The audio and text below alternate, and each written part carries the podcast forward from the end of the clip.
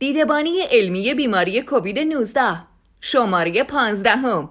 ایمنی فعال و غیر فعال علیه کووید 19 نویسندگان دکتر فاطمه رهبری زاده دکتر سعید خلیلی.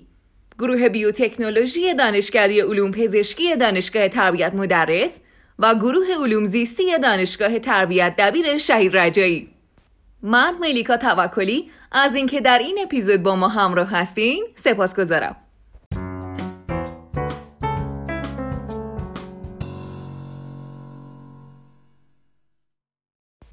شیوع بیماری تنفسی جدید کووید 19 در شهر ووهان چین و انتقال سریع آن به 25 کشور دیگر در سراسر جهان منجر شد که سازمان جهانی بهداشت در 3 ژانویه 2020 استرار بهداشت جهانی اعلام کند. ایمنی در بدن انسان علیه یک عفونت به دو صورت فعال و غیر فعال ایجاد می شود. ایمنی فعال زمانی ایجاد می شود که بدن فرد در معرض یک آنتیژن قرار می گیرد و یک پاسخ ایمنی اکتسابی در بدن وی ایجاد می شود. ایجاد این پاسخ روزها یا هفته ها به طول می انجامد اما پاسخ ایجاد شده بسیار پایدار است. واکسن ها در دسته ایمنی فعال قرار می گیرند. ایمنی غیرفعال به فرایند تهیه آنتیبادی ایمونوگلوبولین جی یا IgG برای محافظت زود هنگام در برابر عفونت اشاره دارد اما ایمنی ایجاد شده در این روش کوتاه مدت است و ایمنی برای چند هفته یا حداکثر سه یا چهار ماه ایجاد می شود. استفاده از اشکال مختلف واکسن ها به عنوان مؤثرترین راهکار پیشگیری از بیماری های عفونی مانند کووید 19 است. کووید 19 توسط کرونا ویروس جدید سارس کوف ایجاد می شود. کرونا ویروس جدید عمدتا پس از اتصال و تکثیر در های مخاطی و های اپیتلیال باعث ایجاد عفونت می گردد. در ارتباط با بیماری کووید 19 ایجاد ایمنی مخاطی با استفاده از واکسن هایی که به سطوح مخاطی عرضه می شوند یکی از بهترین راهها برای جلوگیری از گسترش های تنفسی توسط کرونا ویروس جدید می باشد. با توجه به اهمیت بالای ساخت واکسن برای پیشگیری از بیماری کووید 19 طیف وسیعی از انواع واکسن ها در جهان علیه سارس کوفتو در حال گسترش می باشند. برخی از این واکسن ها فازهای اولیه آزمایشگاهی بالینی را طی نموده و برخی دیگر در ابتدای راه هستند. واکسن ها آنتیژن های مربوط به عامل بیماریزا هستند که منجر به واکنش سیستم ایمنی شده و با تحریک تولید آنتیبادی ها و سلول های خاطره بدن را برای رویارویی با آنتیژن های مشابه آماده می کنند و امکان حذف سریع عامل بیماریزا را فراهم می آورند. از اونجایی که پروتئین اسپایک یکی از مهمترین عوامل ورود کرونا ویروس به داخل سلول ها از طریق گیرنده ACE2 می باشد لذا این پروتئین را کاندیدای بسیار خوبی برای تولید واکسن قرار می دهند. ایده اصلی این گونه است که سیستم ایمنی افراد بعد از مواجهه با پروتئین های متعلق به ویروس مانند پروتئین اسپایک شروع به تولید آنتیبادی بر علیه آن می کند. آنتیبادی های تولید شده در بدن افراد باقی میمانند تا در زمانی که فرد با ویروس واقعی مواجه شد از اتصال ویروس به گیرنده آن جلوگیری کنند و منجر به ایمنی فرد علیه ویروس شوند. تولید واکسن و برنامه های واکسیناسیون با موانع اجتماعی، بالینی و اقتصادی زیادی روبروست.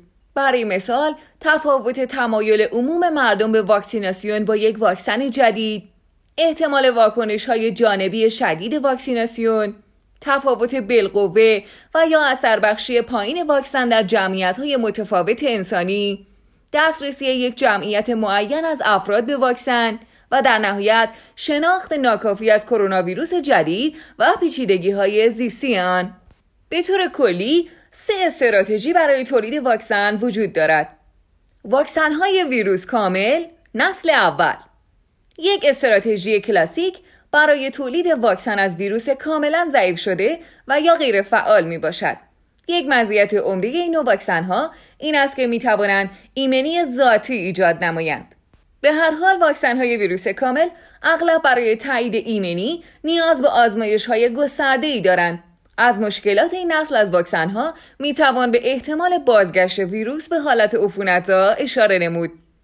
واکسن های زیرواحدی نسل دوم این واکسن ها در واقع برخی از آنتیژن های مربوط به عامل بیماریزا هستند. برای مثال در مورد بیماری کووید 19 واکسن های زیرواحدی عموماً بر پایه ایجاد پاسخ ایمنی در برابر پروتئین اسپایک کرونا ویروس متکی هستند تا از اتصال آن به گیرنده ACE2 ی میزبان جلوگیری کنند.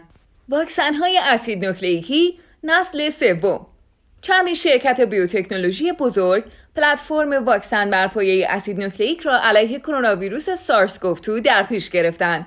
ایده ایمنسازی با اسید نوکلیک با نتایج امیدوار کننده ایجاد ایمنی بر علیه آنفولانزا در موش در سال 1993 تداعی شد اما برای دهها سال این یافته ها منجر به یافته های مشابه در انسان نشد مهمترین چالش این نوع واکسن ها ایمنیزایی پایین آنها در موجودات بزرگتر و ضعف در فعالسازی ایمنی همورال می باشد.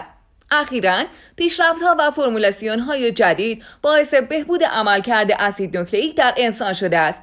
ممکن است این روی کرد منجر به تولید اولین واکسن اسید نوکلیک انسانی مجاز شود.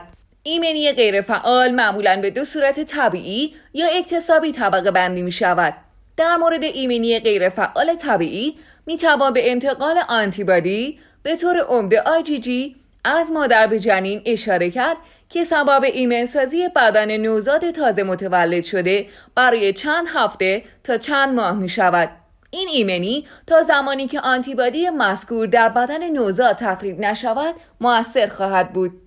ایمنی غیرفعال اکتسابی به فرایند تزریق درون وریدی ایمونوگلوبولین های استخراج شده و تغلیظ شده از سروم افراد ایمن شده در برابر بیماری به یک فرد مستعد بیماری جهت حفاظت آن فرد در برابر بیماری اطلاق می شود.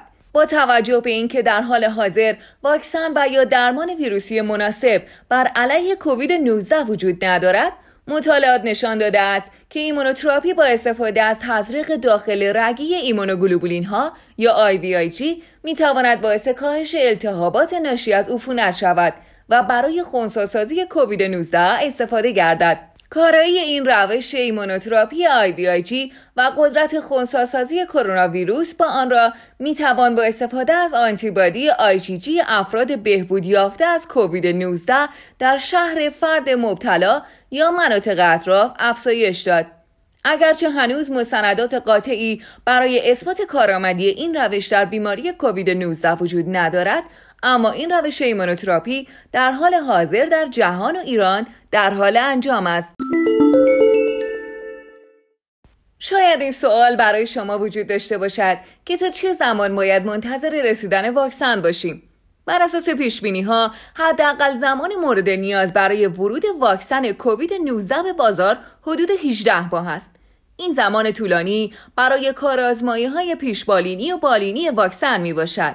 سازمان های جهانی و کشورها با اختصاص بودجه های کلان و تشویق دانشمندان در پی تسریع این فرایند می باشند.